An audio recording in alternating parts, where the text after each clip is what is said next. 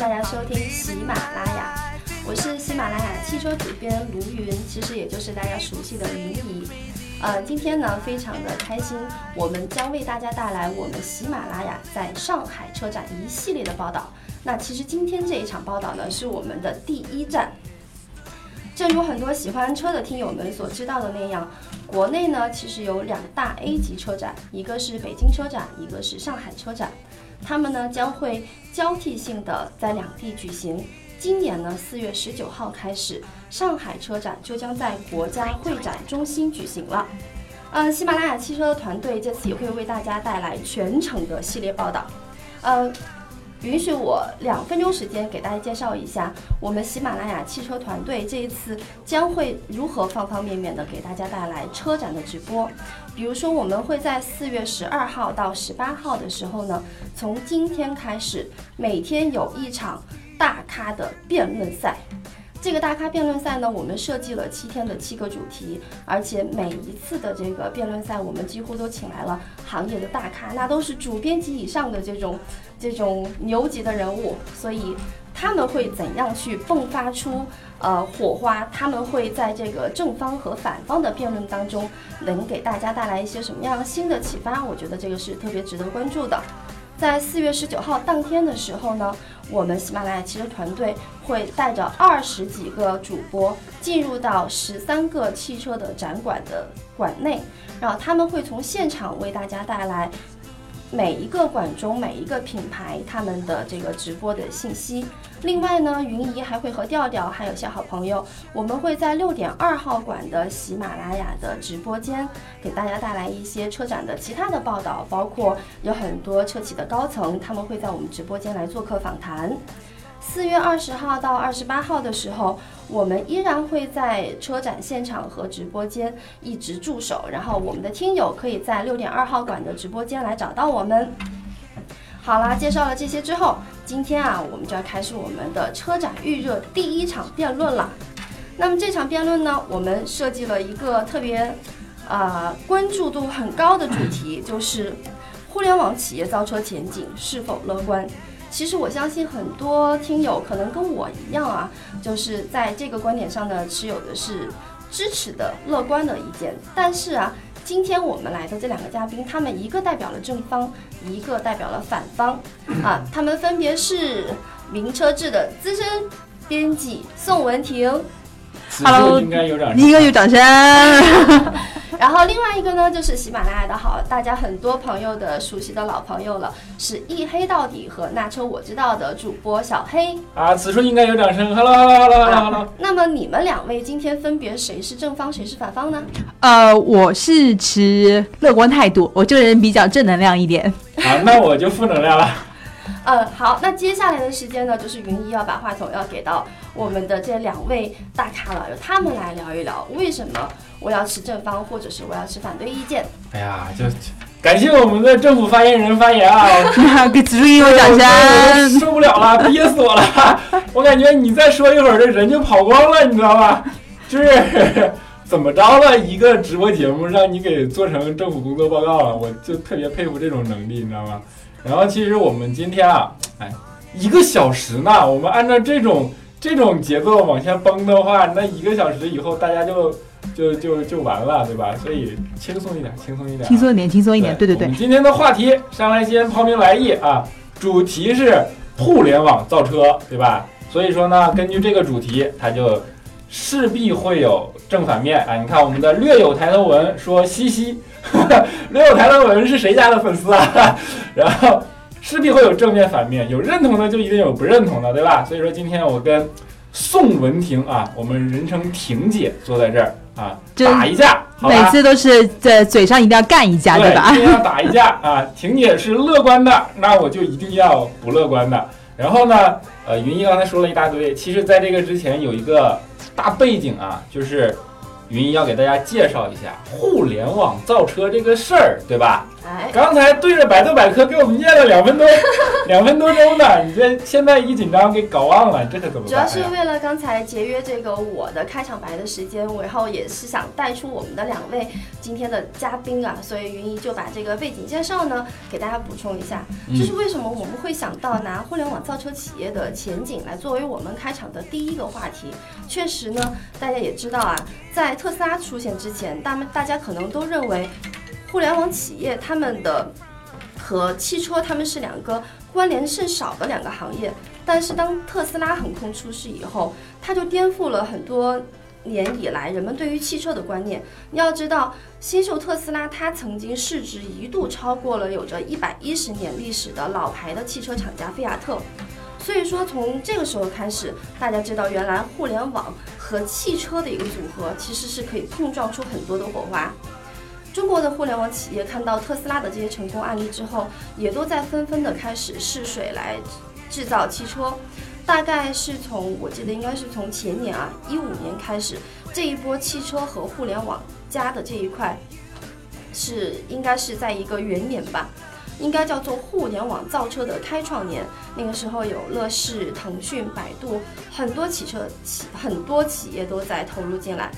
虽然质疑的声音呢是不绝于耳，外界也一直在质疑互联网企业造车只是借助 PPT 去圈钱圈钱画地，但是互联网企业造车的势头依然是一点儿都不减。比如说像今年的上海车展上，我们就看到了还有很多的汽车企业，他们纷纷的已经在参展亮相。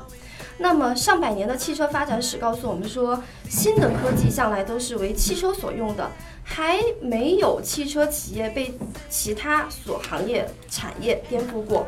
那么这一次，互联网企业造车的浪头到底是来对传统汽车行业进行搅局，还是颠覆，或者说像小黑一样的，他根本就不看好？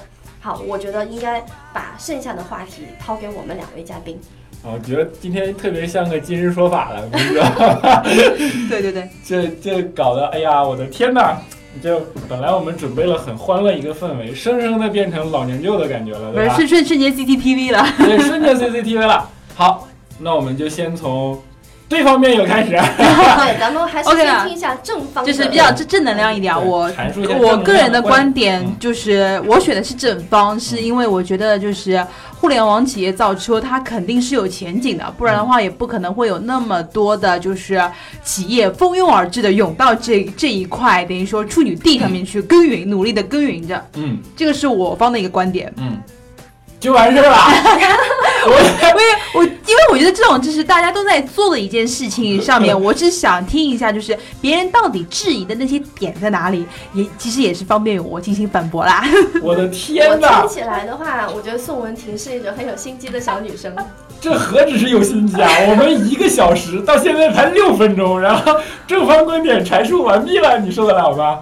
啊，那好，正方阐述完了，我说我的观点啊，就是说，首先我要更正一个观点，就是或者说我个人认为的观点，就是特斯拉它不是互联网造车，你可以认为特斯拉是呃能源企业。特斯拉是什么火箭企业？任任何，任何企业我都我都我我都没有异议，但是特斯拉唯独不是互联网企业。互联网企业是什么？比如说百度，这叫互联网企业；乐视，这叫互联网企业，好吧？然后我为什么不看好互联网造车呢？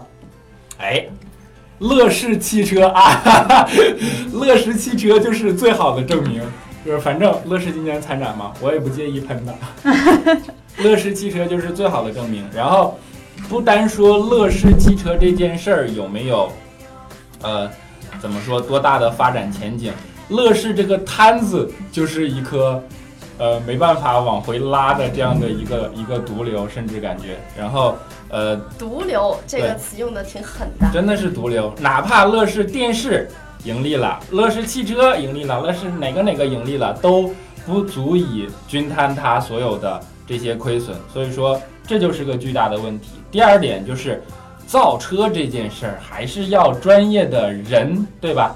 哎，对了，我们的略有抬头纹说了，互联网造车不是应该用互联网思维造车吗？如果是用互联网思维造车，那今天这件事儿就没有争论了，懂吗？互联网思维造车一定是对的，就是别捣乱啊！是互联网造车。哎，我在这儿插播一句啊，嗯就是刚才小黑说到了，呃，有一个听友叫略有抬头纹，他跟你说互联网造车其实是互联网思维造造车。嗯那也就是说，我们在现在直播的时候呢，大家如果是听友，你支持正方或者是反方，或者你还有一些别的想法，嗯可以在节目下方跟我们来进行互动，在直播间里评论互动。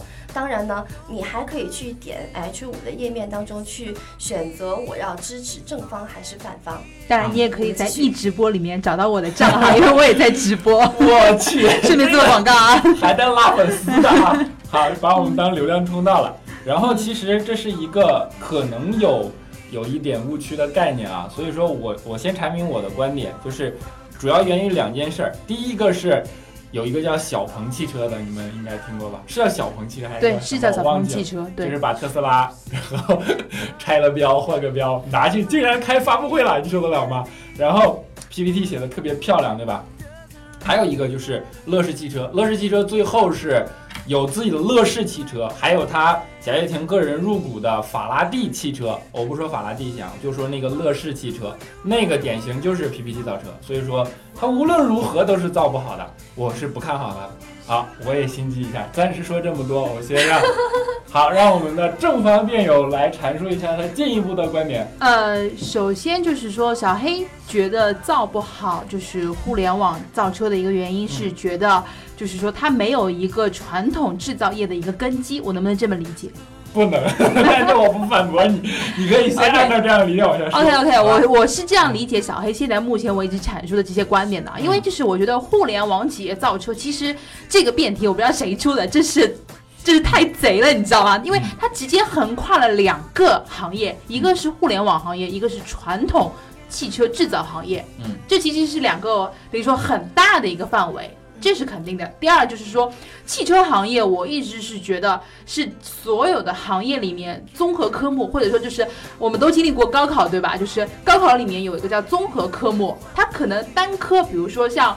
汽车的就是安全性也好，批量生产也好，或者说是产业链复杂性也好，它可能不是汽车行业是排第一的，但是它综合打分，不可否认它肯定是 number one。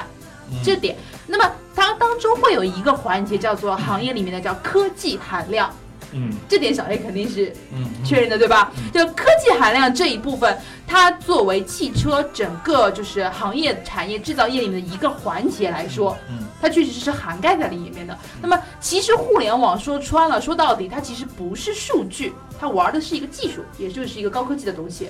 那么也就是说，现在只是说，你只是把汽车行业这一个当中里面的一个分支、一个 part 给它扩大了，等于说，嗯。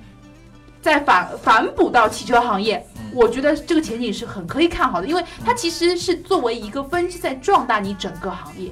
嗯。这是一点，所以说我说今天，呃，卢云出了一个很很贼的问题，大家直接横跨了两个行业，这是一点。第二点就是说，呃，为什么小黑不看好？觉得互联网思维、互联网这个它只是被互联网这一块给局域掉了。因为我们觉得好像传统的行业里面，传统的一些思维应该是就是先有汽车再有科技，但是我就举一个例子，两位肯定也是汽车圈的资深人士，肯定都知道保时捷是跑车起家的，对吧？嗯但是保时捷一度要死了，嗯谁救了它？SUV 救了它。现在是市面上卖的最好的不是卡宴就是马靠，这点不嗯，可否认，对吧？是的，也就是说，其实你的一个分支，你的一个旁支是完全可以拯救你整个产业的一个发展的，这是一点。另外一点就是说，现在的汽车的制造商们，他们在考虑一个什么问题？他们考虑的问题不是今天我现在哦，特斯拉亏多少，哦多少多少什么呃新能源车是不是在骗补这些东西？他考虑的是五年以后，我整个汽车行业在干嘛？这点是肯定，因为我们都知道一辆车的一个研发周期基本上就是换代，我们是以 以换代为准啊，基本上是在那个就是呃五年到七年这样子左右的一个时间段进行一个换代。那么就是说，我现在如果只是看着特斯拉在亏，或者说未来汽车这个好像很很不靠谱，或者再说就是说又有比如说富富呃富士康撤资了，看到这些现象的话，你只是看到目前是当下，你没有看到未来。嗯我相信这些能做就是投资的一些老大的眼光，会比我们现在看到的东西要远很多。好了，我也先先说到这里，弟弟，不然的话透露太多，辩方就直接掐着我的死穴了，到时候。就老收着说，这让人比较崩溃啊。其实我觉得，呃，我们应该先搞明白一个一个，的确是要有一个区分的，就是互联网思维和呃互联网企业，对，是这是一个不同的概念。首先啊，哇，有纪纪律委说小黑加油，我是你的铁粉，不行啊，这今天还有带酱圈粉的啊，今今天今天女士在场，不敢加太多油。然后还有那个小鸭的猫，他说他说，如果是传统汽车企业用互联网思维造车，那这个应该是可行的。但是今天的标题不是互联网企业吗？哎，就是这就是我想说的，就是我们首先要区分互联网思维和呃呃互联网企业的区别，对吧？嗯互联网思维呢，我是觉得这件事情是不存在的。所谓的互联网思维这件事情，只存在于除了从事互联网企业的，尤其是可能媒体行业会比较多一点，因为媒体行业受到互联网的冲击会相对的大一点，所以说，呃，媒体行业的从业者会特别容喜欢挂在嘴边上的一个词儿叫做互联网思维。但是你仔细想想，互联网思维到底是什么？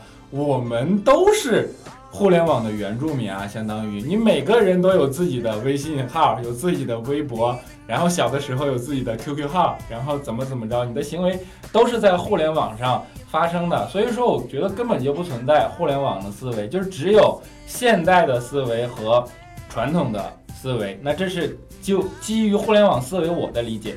第二个呢，我大概能明白媒体老师说互联网思维的，呃，为什么会说互联网思维这件事。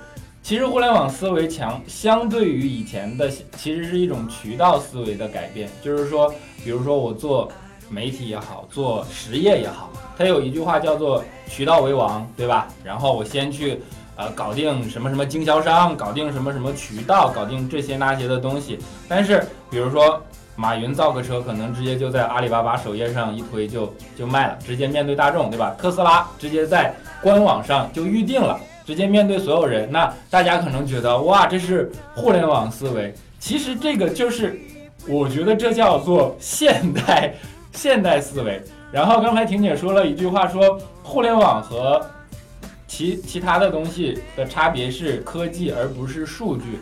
其实恰恰相反，我觉得互联网企业和非互联网企业的真正的差别是数据而不是科技，因为是呃。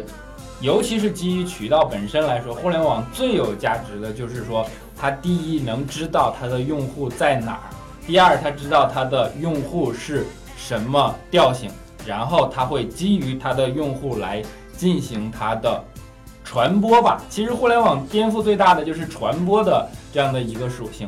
然后再往回说，像你说刚才分支能拯救整体，那我的观点是。互联网造车也好，传统企业造车也好，它的主体是车。那车以后变成什么样？是电动的、自动驾驶的，还是说什么什么无人驾驶的？还是说怎么变成一个移动的空间？是以后的。不管以后变成什么样，它也一定是一辆车。如果说它是变成变成电动的，那比如说电动汽车，电动汽车的电力电池它就是一个模块，对吧？互联网的一个交互系统可能是一个模块，然后自动的驾驶的数据的收集可能是一个模块。不管它是不是互联网企业，它都一定逃不开这几个模块上面的核心竞争力。那现在的现有的环境下来讲，你要造车就是发动机，对吧？变速箱怎么怎么着，你也逃不开这些东西。底盘调教你也逃不开这些东西的核心竞争力。所以说，如果说互联网企业不能够在这件事情上做好的话，那它就一定是没戏的。我为什么说特斯拉不是互联网造车？特斯拉是在它的整个的电池以及它的底盘调教，它是真正打造出了一个完整的产品。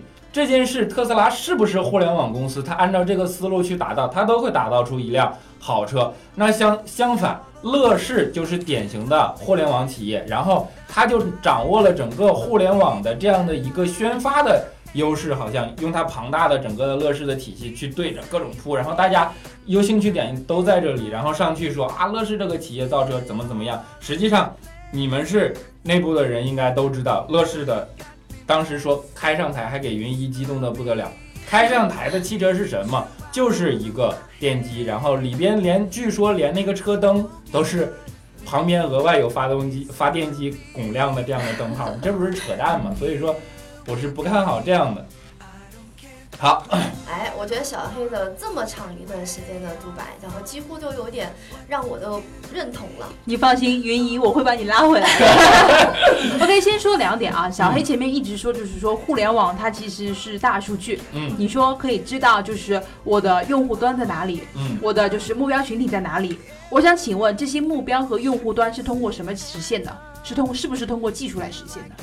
是通过数据，数据是怎么？数据是难道是你是一个个样本的采集吗？是是技术，但是对这个，OK，那就可以了。其实数据只是一个结果，这是这个是要肯定的，就是你拿到的数据其实是一个成品了，你只是在互联网的 N 个技术的支持下面拿到的这这个数据，这点是肯定的，嗯对吧？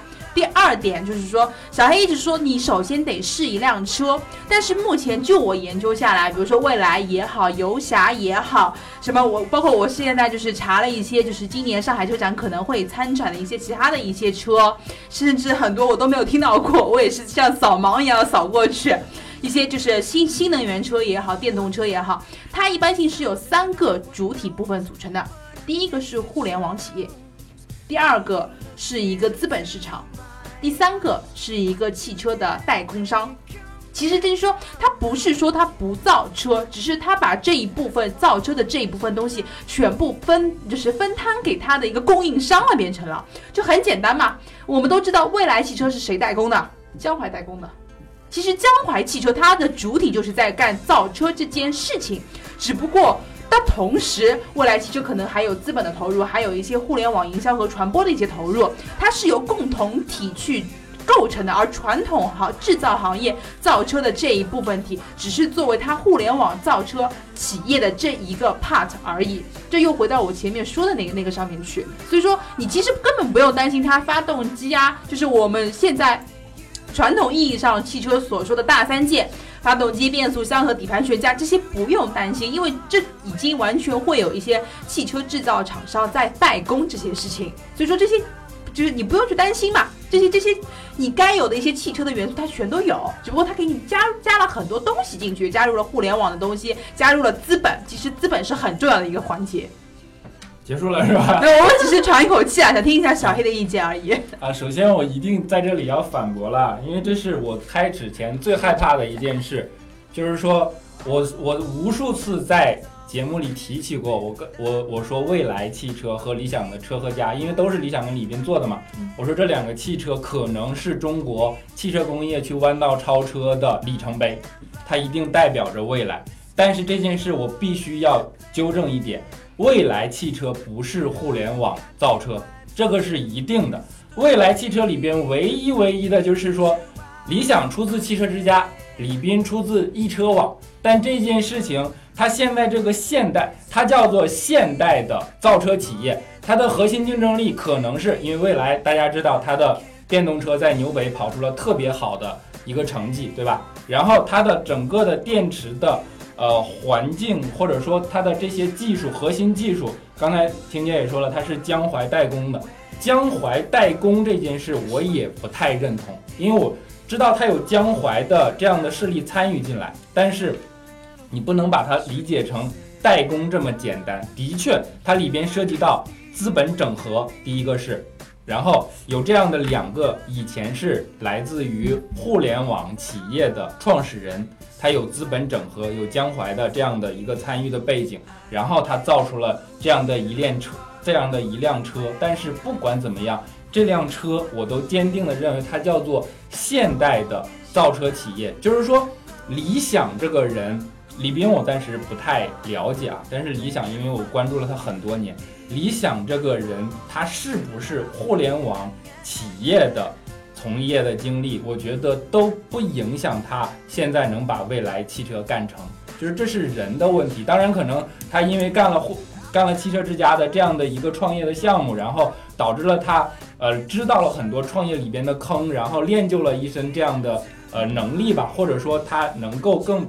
比普通人会更有这样的嗅觉，但是一样，他要解决它的，比如说，如果是电动汽车，就要解决它的电池问题，解决它的底盘问题，解决它的呃供应商的问题、供应链等等等等，所有的模块和技术都要在特别成熟的状态下，它才能够提供一个成熟的产品。而这个产品跟互联网科技，我觉得暂时还没有任何关系，就是说没有直接关系，并不是说没有关系，它不能够形成一个因果关系。刚才你说了，互联网的那个数据是怎么来？是通过技术来的。但是你要知道，互联网的技术是什么技术？编程啊，什么，呃，那个呃，服务器啊，这些东西，我不觉得会对汽车这个产品产生什么影响。那我觉得小黑对于互联网的理解实在是太狭义了。那就是说，什么是互联网？其实这是一个行业的问题。小黑说的编程也好，就是的确是我们所说的张江的 IT 的程序员也好，它只是互联网里面的一个很小的冰山一角。嗯，这个是肯定的。我们一直会说互联网企业，互联网企业，它的就是一个范范围，就是可能龙头老大是 BAT，这个是肯定的。嗯，接下来什么什么京东啊，就是一一系列的，其实第二梯队的也是互联网企业，甚至我们现在所有，包括喜马拉雅，我觉得也是互一个互联网有互联网思维的一个企业，这个你必须要承认。我承认。所以说，就说你不能把它只是仅仅仅的局限于 OK，我只是在编程上面，这个才叫互联网。那么就是很多车载互联，车载互联它是怎么来的？嗯，这个这一点，小黑你你如果按照你这个逻辑的话，岂不是车载互联也不能跟就是互联网是有关有关联的吗？嗯，我先解释这件事啊，就是说，呃，刚才着重的掐住了编程这件事。编程这件事，我之所以提出来编程这件事，是因为我想说，你刚才说的数据是怎么来的？是通过技术而来的。那技术是，呃，汽车怎么怎么着，因为能带来以后的汽车造车上面的东西。我是想说，互联网这个行业本身的技术和汽车的技术。没有关系，比如说，但是他们可以组合。你要这这点，小黑你要你要承认，就是互联网的技术和就是汽车的技术，我们之间不是打架的关系，我们之间是相互协作的关系。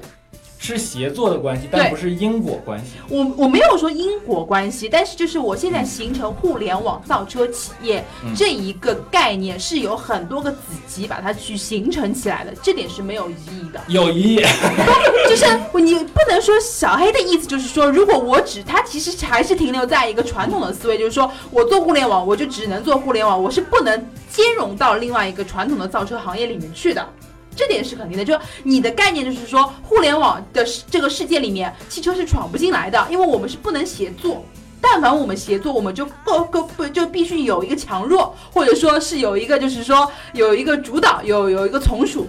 你其实是这样的一个概念，但是不是？它其实他们这三块是一个并列的关系。也就说，可能大家是就是用一种就是说合作关系的去解释的话，可能一个就是我们媒媒体行业比较熟悉的一个是主编，一个就是出版人，一个负责的内容，一个负负责运营，他们其实是一个协作关系。所以说，没有任何可以打架和一个就是挟持的一个关系在里面。第二点就是说，我看了目前为止，如果按照小黑来说，特斯拉也不是属于互联网造车企业，未来也不是属于互互联网造车企业。那我想请问，现在的互联网造车企业，我们现在所说的什么呃小鹏也好，什么呃游侠也好，都不算吗？算，游侠和乐视汽车都是互联网造车企业。OK，那么就是说，你的一个算和不算的界定的界限在哪里？就是我的意思是说。特别简单，乐视汽车这个名字是，我不是说它是因为乐视的互联网公司的名字来的啊。乐视汽车是典型的一个互联网整合的这样的一个概念，就像你刚才说的，找这个找哪个代工厂，那个找哪个代工厂，那个怎么怎么着，这个怎么怎么着，它的核心技术不是一个呃我我先反过来解释，为什么说未来不算？因为未来哎，是小黑，你要搞清楚一点，就是说我们今天讨论的不是说未来和特斯拉是不是互联网造车企业，嗯我们今天讨论的是互联网造车企业。嗯 OK，哪怕你我们不说未来，不说特斯拉，就是说，就说游侠也好，小鹏也好，嗯他们有没有前景？这今、嗯这个是今天的辩题，这得搞清楚，好对吧？没有，没有，没有，OK，可以继续往下走。因为它不具备一辆车车的产品啊，一辆车里边任何一项的核心竞争力，明白我的意思吗？就是说，我现在问你，阿里跟上汽来合作的这样的车，你觉得它算互联网造车吗？阿里只是荣威的一个目前的现役的情况来看，阿里只是荣威的一个供应商，我可以这样讲。对，那就是这个问题了。那它不算互联网造车，没错吧？阿里现在只是荣威的一个供应商，但是嗯你可以看出的就是阿里的一个野心，它不是要，只是就是专攻于就是给荣威上上汽做一个服务，它等于说是想吞掉整个车载互联这一块区域。它接下来的野心远远不是说你上汽可以喂得饱的。其实说穿了，在这件事情在我看来，上汽只不过是做了马云的一个白老鼠而已。阿里是要占据以后在汽车这个场景里边的车载互联的入口，这是没有错的。对，我的问题是，你觉得它算互联网造车吗？它现在不算互联网造造车，但是嗯我觉得马云是有这个野心的。好，那我的问题来了，你怎么界定互联网造车？你觉得什么样的车算互联网造车？我觉得互联网造车企业，你只要三个，就是我前面一直在反反复强调的那三个字基，一个是汽车制造商，一个是资本的一个投入，一个是互联网公司的一个介入。三者如果是具备的话，大家都是属于一个三驾马车并驾齐驱的一个情况下，我觉得就可以形成变成互联网造车企业。呃，我不这样认为。我认为互联网造车就是说，一个互联网企业去干涉一个汽车产品研发的主导环节，就是它能对这个汽车产品起到，呃，怎么说核心影响力的这样的一个作用，而不是单纯的渠道上面分发或者说是宣传。我觉得小黑其实等于说是把互联网造车企业这个字，只因为先入为主了，互联网在前。如果是造车互联网企业，你是不是就不会那么的去排斥这个这个事情呢？不，互联网造车的重点是造车，对然后谁来造车，而造车互联网的重点是车载互联网，这是两回事儿，这是两回事儿。OK，然后你如果是车载互联网的话，那没有什么好说的。BAT 在中国，然后那个美国的 Google 就是大鳄呀，因为你没有比它更好的数据，那这就是最简单的，这就这就是护城河了，这是趟不过去的。所以说，它是两回事。汽车去汽车界，就是我们知道所有的车型有一种车型叫做 crossover，、嗯这个我们都很熟，我们三个都很熟嘛，嗯对吧？嗯大家对车型都是非常了解。嗯那也就是说，你如果没有一种就是照你。照小黑的说法，就是说，互联网造车就一定要是在，比如说在 MPV 还好 SUV 之间一定要有一个界限，因为你其实是一个主导，你一定要就是说要自己的资本投入、自己的产出去造自己的底盘发动机，但是没有。现在哪怕是一个主机的一个就是厂商、汽车整车厂商，它的所有的零部件可能也是向其他地方采购的。就像我们最最最清楚的，比如说采埃孚的，它专门提供变速箱的，难道对就是宝马、奥迪、奔驰来说，难道这些变速箱也要我自己去造吗？其实小黑的这种概念就是说，我一定要自己掏钱，自己去研发，自己去买地，我这样的话做出来的一辆车才叫互联网造车，是这个概念吗？那么就说现在的所有的边界又变成了一个闭环的一个形式，不不不不不不，你太亢奋了，但不是不是亢奋但不？不是这么回事儿，不是这么回事儿，很简单啊。我现在举个例子，比如说，呃，发动机也是外边买来的。我暂时说发动机型的汽车啊，不说电动汽车嗯。发动机也是外边买来的，然后变速箱也是外边买来的，就是所有的都是外边买来的。我只作为一个整合商，没错吧？你的理解是这个样子。比如说我是乐视啊，我现在只做一个整合商，发动机是宝马的，变速箱是奔驰的，然后呃那个设计什么什么的是是哪哪哪哪儿的，然后我这一大堆的东西来做整合商。我现在乐视出来一个组装的什么什么东西，我把它组装起来，你觉得这辆车能好吗？问题是现在所有的乐视也好，未来也好，它不会自己去采购，它有自己的一个供应商。比如说像江淮，我不我不管它这种作为自主品牌、华西品牌，它的一个质量如何，但是它至少是一个整车厂商，这一点是肯定的。它不用我自己再去采购，我已经不用花这样的心思，等于说是一个分销，因为。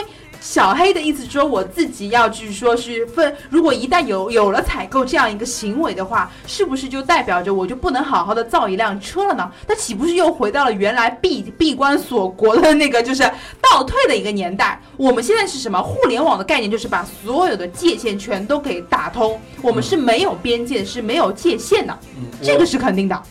那我的问题又来了，如果是按照你的问题是。不管是未来对江淮，还是乐视对 X，对吧？嗯，那这样的话，我应该看好的是江淮，而不是未来了。但我为什么看好的是未来，而不是江淮？这问题问题就在这里。有我一直说，就是弱弱联手，其实这一点是。我很赞同的，因为我觉得在这个时代里面，就是说抱团其实是很需要的一件事情。我为什么要看好江淮呢？我因为看不好江淮，所以说可能有一个未来，我加入了很多新型的概念，包括一些互联网的一些，就是当下我们觉得应该是呃比较。是遥不可及的，或者说是一些老帮菜可能不能接受的一些东西，但是有一个大的框架，等于说是一个资源整合的过程。现在所有东西都讲的是一个呃资源整合，对不对？那么就是按照小黑这种概念的话，我举一个例子，摩拜单车，如果只是一个普通的一个汽车，就是那个自行车生产商，你肯定不会看好它，对不对？但是你现在摩拜单车，你看好吗？我不看好，我真的不看好。OK，就是摩拜摩拜单车，就是说你可以说它只是一个造自行车的一个厂商，还是你可以把它看成是互联网形式下的一个共享单车？你是如我们是如何去界定它的？所有人目前为止，摩拜也好，OPPO 也好，小明也好，我们都其实把它看作是物联网的一个很具体的一个表现形式，这点是肯定的，因为它所有的端口都是在你手机的 APP 上面去完成的。其实就是用一个互联网的一个概念去打通了你所有的，包括就是说以前原来传统实业的一些制造业的一些东西，我不可能现在再去家里去备一辆自行车，这样的人家已经其实，在北上广这些城市已经越来越少了。但是因为现在交通出行，包括你整整个全球的一个污染也好，环境也好，这种各各种关系，可能低碳环保也好，各种巴拉巴拉这种高大上的那种形而上的这种意识，但是这个时候。你其实摩拜单车已经做了一个很好的一个示范，告诉你互联网造单车这个概念是什么东西。呃，我觉得摩拜单车的特点并不在于单车，而是摩拜或者说而是共享吧。如果你要这样来类比是不对的，你要这样来类比，你应该是说类比共享汽车和你应该类比 Uber 我都认，但你不应该类比造车这件事儿。造车这件事情，我我再举一个很简单的例子嘛，就是说，呃，特斯拉，你说它不是就是一个互联网概念的一个造车企业，对吧？嗯。但是我我现在就是说，想请问一下，互联网思维和我刚才已经阐述了啊，互联网思维和互联网造车是两回事儿，两回事儿。我不太认同“互联网思维”这个词。特斯拉是个非常现代思维的。符合现在这个社会的方式的造车，小黑现在来说是符合现代思呃现代思维。那么现代思维，现代人，尤其是像我们这种就是八零后这种中年中年妇女、中年男子，都已经其实是有一个互联网思维在里面的。你敢说你现在查所有的资料，你是通过的是报纸而不是一个网络吗？不可能。你现在所有的端口全都是从你的手机端口进去。也就是说，其实小黑现在的是现代思维，其实。倒退来说，用另外一种说法，其实就是一个互联网思维，对不对？这点是肯定的。不对，不肯定。我问你个问题，你觉得特斯拉和普通的车最大的最大的差别在哪？特斯拉，我觉得就是一个电动车啊。那最大的差别是电动，没错。对，是电动。那特斯拉的核心竞争力应该是，第一就是电动这件事情，不管是加速也好，我跟你说我的感觉啊，它的开起来的质感和普通的车是不一样的，我觉得特别有乐趣。然后。它最大的差异化其实就在于驾驶的感受，因为它是电动。那特斯拉解决的问题就是，第一，它的电池不管是充电速度、续航等等等等，然后基于这个电池放在这儿，能调出来一辆让人特别好开的车。我觉得这是特斯拉的核心竞争力或者说区别吧。但是这跟互联网有什么关系？那我想请问小黑，是不是已经不记得特斯拉还有一个驾驶辅助，就是 Autopilot？其实也是算是自动驾驶的一个环节了，这部分是有吗？有特斯拉其实投入了很大一部分力量在这上这这个研发上面。嗯，没错。OK，我倒退来说，嗯就我就倒退回小黑前面所说的两部分，一个是电池电动的，嗯其实就是这关乎于将来就是整个大环境、大气候的一个新能源的这种这个说法，对吧？第第二个就是说 autopilot 它的一个就是自动驾驶，其实是跟那个就是。我们现在的很多车，基本上所有的车企都在宣扬的驾驶辅助系统，嗯其实倒退来看，就是我们现在传统行业大家都在做的一个事情。嗯，这点你不可否认，因为我们所有知道的驾驶辅助定速巡航也好，包括这些就是呃不自动泊车也好，其实就是为将来的自动驾驶做铺垫。嗯那我就是其实就是进入到我接下来的一个一个话题了啊，嗯就是说。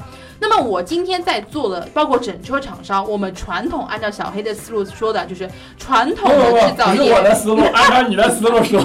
按照就是传统的那个传统的那个就是制造业，他在做什么事情？他在做驾驶辅助系统，嗯，对吧？嗯，他在做他的，包括很多 hybrid 的一些电车，包括像宝马、宝马的 i 三这种电纯电动车。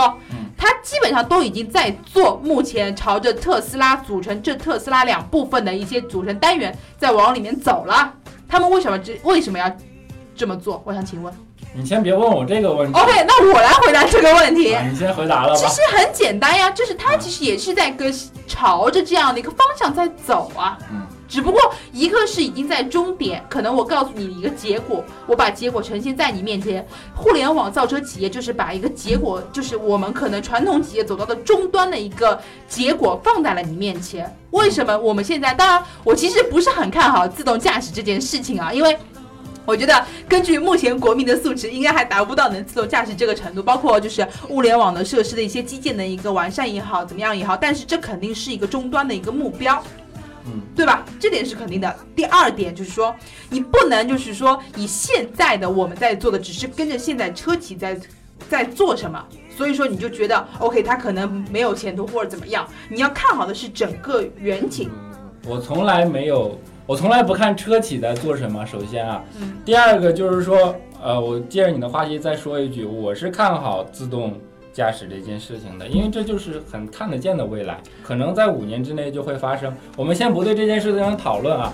我想问的就是说，你刚才说到了，因为我刚才说到了特斯拉最主要的区别是电动这件事，然后你刚才说到了特斯拉的驾驶辅助系统，那我现在问你个问题，把特斯拉的驾驶辅助系统放在宾利上，或者说劳斯莱斯上，你觉得成立吗？宾利也好，劳斯莱斯类也好，他们会有自己独立研发的一个团队。嗯大家各自团队其实是没有相互的交互的，包括就是很多，比如说像自主研发的底盘悬架也好，包括是就是生产车的模块也好，嗯其实这些都只是大家各自发展的一个需求和方向定的一个位不同而已。哦，你没有回答我的问题。嗯把特斯拉就现在的这套模块，宾利接受，放在宾利这件，放在宾利这辆车上因为我觉。得宾利觉得它的理念跟那个特斯拉马斯克的理念完全不一样。好，这就是问题来了。如果说他接受，就是他跟特斯拉在其他的地方都相同，他也拥有什么自动驾驶辅助的模块，比如说，我还是依然认为特斯拉是特斯拉，其他的是其他的，这是特斯拉最不同的地方，不是不不单单是那套呃辅助系统和自动驾驶，当然它也的确不可能出现在那个传统的，就是比如说宾利、劳斯莱斯这种车上，但这是现代，就是我说的现代造车的思维和过去造车思维的不同，而不是所谓的互联网思维的不同。啊，我觉得互联网思维，我觉得小小黑一直要把就是互联网思维跟现代思维做一个割裂，你是互？联网企业，不是互联网思维，因为我不太认同互联网思维存在这件事儿。就是你可以理解成我说的现代思维是你说的互联网思维，然后我是讨论的就是说，特斯拉它首先它的核心它的差异化的地方，并不在于它是一个互联网企业，它是解决了电动也好，或者说解决了刚才你说的模块也好，这里边什么激光雷达什么，这都是要突破的核心难关。我不认为互联网像，尤其是就一看我刚才说的乐视这种，我觉得它是做不出来的。所以说，小黑又回到了他原来一直在纠结的那个点，他觉得嗯，我们要解决所有车的一个问题，就必须是什么企业要干，就把这些事情全都给解决了，我才能开始造造车。他还是没有一个协作的一个概念，你知道吗？我现在他一直没有协作这个概念在脑子里面，那么我我觉得这个题目就没办法就聊下去。我现在举一个比较具象化的例子吧，就是说，李斌的未来，好吧，这样说，未来汽车跟江淮合作是能造好车的，但是易车网和江淮合作，或者说汽车之家跟江淮合作是造不好车的，这是我的观点。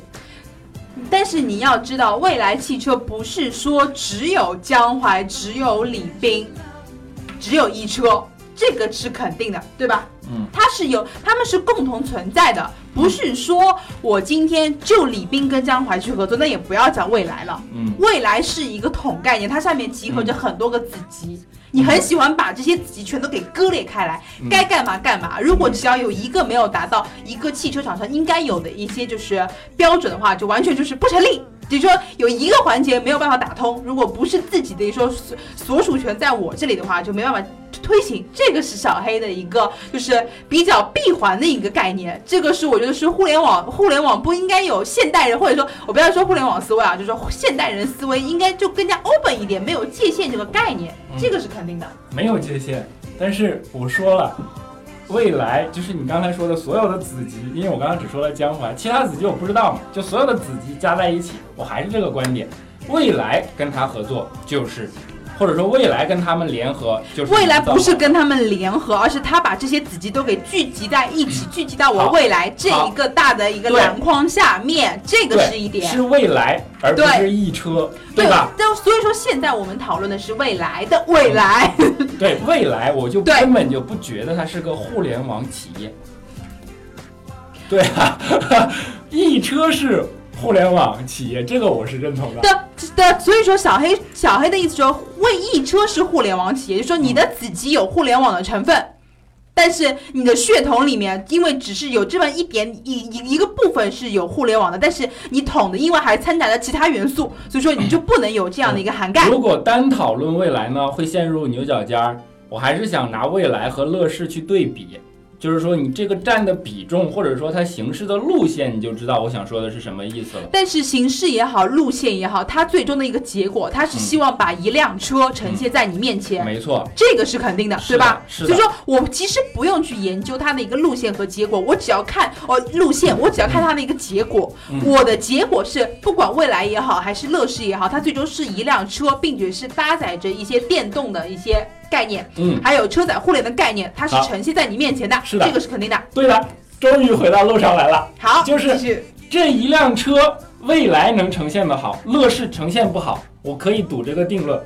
然后未来能呈现的好，跟未来是不是互联网企业没有关系，小黑一定要去界定互联网企业是不是互联网。界定。我们今天在讨论的话题、就是，我们今天讨论的话题其实是不是说讨论未来，还是讨论乐视谁更加有前途，也不是讨论特斯拉到底是不是互联网企、互联网造车企业，嗯而是互联网造车企业。就是说，现在我们可能更加多的撇开未来和乐视不谈，游侠也好，云度也好，什么还有什么小咖啊这种，嗯包括我我查了很多，其实我这根本就不认识的一些企业嗯，它有他们有没有未来？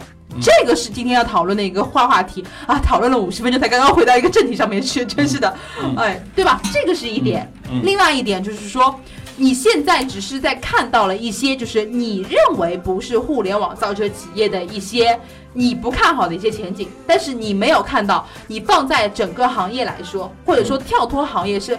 当它横跨了 N 个行业，你要知道，现在所有的电动新能源车搭载着互呃车载互联的，它都在一个什么期？用这这个时候需要一个嗯经济学的学渣来跟你普及一下经济学知识啦。嗯。它现在都是在一个产品的导入期，嗯。这个是肯定的。嗯，产品一个产品，不管你这辆车你看好也好，不看好也好，嗯。它其实有四个期限，一个是导产品的导入期嗯，一个是成长期，一个是成熟期。嗯，再到最后一个衰退，也就是说我们说的要要更新换代了，对不对？那么现在你所有的电动车、新能源车，不管是什么，将来我记得好像上海车展马上也要发的那个林肯的 Call，它应该也也是这个车，它其实也是在一个产品的导入期。嗯，那这个时候其实它的一个呃发展的态势，我们其实谁都看不清楚。看得清啊？为什么看不清啊？就是你刚才所说的那一堆，不管是呃乐视、游侠什么什么那一堆，我我都已经定，就是根据我的个人观点下了定论，就他们就是没有未来，就是没有未来。然后就是小小黑的意思说，将来有未来的是什么车？以你现在对于这个行业的判断，你觉得将来未来比较有趋势的车是怎么样子的车？难道还是目前有的这些车吗？我觉得未来汽车就是有未来的呀。未来汽车还有理想的车和家，虽然我没有看到这辆车长什么样子啊，但是这就是未来，就是他们至少在下一个未来可以上牌桌。而刚才你说好这些都，小黑其实已经已经间接的就是肯定了我现在所我这个正方的观点，你知道吗？为什么呢？就是他说未来的车是有未来的，嗯或者说就是车厂家的车是有未来的。嗯其实这些车的一个共同的特点是什么？就是我们前面回到的那个。一直有有有有的一些概念，就是目前我们可能把它拆解成 N 个分支的那些电动的、车载互联的，包括一些甚至说，其其实我们扯资本可能扯的有一点太高大上了一点，可能不是最贴贴我们现在跟车车迷有关的一些东西上面去，但是这些其实代表着整个行业的一个趋势。因为为什么？你现在说的未来也好，包括吹厂家也好，它里面一定是有互联网的一些成分在里面的，这个是肯定的。有互联，现在已经没有任何一样东西能逃开互联网好那么也就是说，你没有办法有任何一样东西逃开互联网的成分，你又如何来界定一定非要把什么东西一定是 BAT 才能做互联网吗？不是。那照你这么说，今天我们在喜马拉雅，喜马拉雅是不是只能做广播，不能做互联网企业了呢？喜马拉雅不能做汽车。卢云他是在砸你饭碗吗？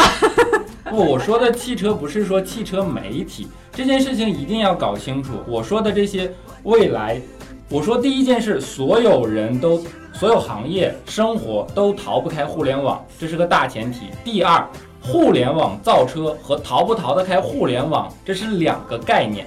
第三，未来有未来，并不代，并不是因为未来汽车是互联网造车，而是因为它是一个符合了现代趋势的造车理念，不管是它在新能源上堆积自己的核心竞争力，它在车呃车载互联网的这个这个趋势上面有自己对未来的一个展望和研发。就像你刚才说，它有各种模块的组合。我不认为这哪一项或者说所有的东西连在起来，它叫做互联网汽车企造车。因为我刚才说的很明显，乐视汽车那件事儿它就是互联网造车，游侠它就叫互联网造车，对吧？还有什么？你刚才说查了一堆，这叫互联网造车。但是未来汽车和啊林肯的 Call，对吧？甚至长城的魏，我觉得都有可能是有未来的。为什么？因为他们在认真的去造一件车，不管是呃理想是去造呃电动的，就是新能源的，代表未来的汽车。长城去造魏，就是说在现在的这个基础上，因为它要抢现在的份额，对吧？还有那个呃吉利的林肯的 Call，到是到底是什么样子的？他们都真的是在造车，是在造车这件事是最重点的地方。然后那些我说的那些互联网造车，真的不是在造车呀，同志们，他们不是造车，那么请问拿出来的这个是什么东西？壳子呀，真的是壳子呀。也就是说，那你说的壳子里面是不是包含着我们对于车的，就是传统意义上车的一些审审判，不管是电动车也好，还是汽油车也好，嗯有没有？它有。有什么？如果说这些这些你所谓的造出来的壳子，嗯它里面有电池组吗？有。它里面有底盘悬架吗？有。其实它该有的一些大三件，能让一个 一辆车就是四个轮子在街上跑的一些元素，它其实全都具备了。云姨在这个时候要尝试插入一下嗯，我们今天一个小时的直播辩论，现在还剩下五分钟时间好。正当然方和我反方的最后问两位辩友，我最后问你一总个得罪人的问题啊，啊，你觉得乐视汽车有未来吗？我为什么觉得它没有未来呢？我觉得就是所有的东西都应该抱着一个就是乐观的态度，尤其是当今这个市场就是一个资本涌入的市场。嗯因为为什么？很简单，BAT 在垄断，BAT 在垄断什么东西？像阿里巴巴，它自己有优酷，对不对嗯？它像腾讯，腾讯它还投资了特斯拉呢。就是说基本上所有的就是互联网的企业，全都在各个行业里面形成一个垄断。其实这是互联网企业最可怕的一个地方。互联网造车企业可能只是在你互联网的一个分支下面形成的这样一个企业而已。至于将来会不会吞并，包括你将来比如说可能摩拜和 OPPO 会合并了，就像当初滴滴和滴滴和就是快滴那个时候合并道理是一样的，只不过就是老大和老二在最后做一个比较聪明的一个决定而已。那么现在其实不管是蔚来也好，乐视也好，游侠也好，他们其实也是在做一个尝试。但是他们是朝着互联网造车企业这个方向在走，你知道吗？他不可能把我说我江淮汽车就变成一个互联网企业，他不是这么说，他要给他一个大框框架，叫做未来汽车。我能好把前面宋文婷这一部分理解成是你今天这场辩论的一个总结层层次吗？我的总结陈词来了啊，就是说，腾讯投资了特斯拉，只是腾讯的钱跟特斯拉发生了关系。腾讯可以在资本的层面或者说战略层面，有可能会对特斯拉产生影响。当然，依据它股份的比例啊，但是它对特斯拉，比如说 Model X、Model Y、Model 什么长什么样这件事儿，腾讯是没有话语权的。腾讯不需要有话语权，腾讯从来没有说腾讯是一个互联网企业，但是它只是把造车这一部分事情第一就还给了特斯拉去做而已，对对不对？那么就是是说，特斯拉其实拥有了一些就是资本投入也好，或者说是本身就是马斯克如果就有他的按一个互照这件事联网。来说，明天阿里投资了东风日产，那你觉得我东风日觉得阿里应？该不会那么没有眼光，我就假设阿里投资了东风日产，你觉得东风日产就变成互联网造车了吗但问？题是你现在要搞清楚，小黑回到的是说，如果我接受了一个资本投入，我这个企业就变成了一个互联网造车，不是的。三分钟不啊！是的不是，但是我们现在一直在说，就是说，按照小黑的思路，就是说，江淮汽车是不是会变成？不会，因为它是有叫未来啊，对呀、他对呀、们是另外成立了一个企业啊，对不对？没错。所以说这个事情是有可以可以谈啊。小黑一直说他会看好未来汽车的未来啊，所以说这就是就互联网造车企业的未来是 OK 乐观啊。要不要不咱们另起一场吧？我们明天接着来谈这 谈这个，谈完之后开始我们明天的第二场。好，本场暂时没有定论。对，本场呢，就是我没有想到这么快的时间之内，然后我就一直在对面，然后也没有插嘴，就看到我们的正方和反方一直非常亢奋的，然后延续着自己的这个主题。我们的 ZAO 下划杠 T 三，他说活动呢？你然后呢活动啊？送个车模啊？他说。送个车模，送个车模。啊、对，然后这就刚才谈到了，就是大家可以关注我们喜马拉雅汽车今年在上海车展我们带来的系列报道，然后我们也准备了很多丰富、丰富、丰厚的礼品可以送给大家，比如说刚才这位听友谈到的车模。然后呢，今天这第一场辩论啊，刚才在一个没有定论的这个尾声当中，然后我们先让它结束，然后再次感谢宋文婷和小黑你们带来的这些精彩、精彩的这个思维简碰撞。简直就是唾沫横飞了，已经。啊，也 也让我也让我真的是对于什么互联网思维、互联网企业、互联网背景企业等等，有了更多的这种呃偷换概念的技巧学习。那么明天我们将会为大家带来的第二场呢，其实也是一个非常有争议性的话题，就是自动驾驶是否能够成为普遍现实。然后我相信这个也会有很多听友关注。我们明天下午依然是在五点钟到六点钟的时候，会有两位神秘大咖到场，然后我们会在北京为大家带来这场直播啊。这个辩题是自动驾驶是否能成为普遍现实？好，那我们就敬请期待明天的这场辩论。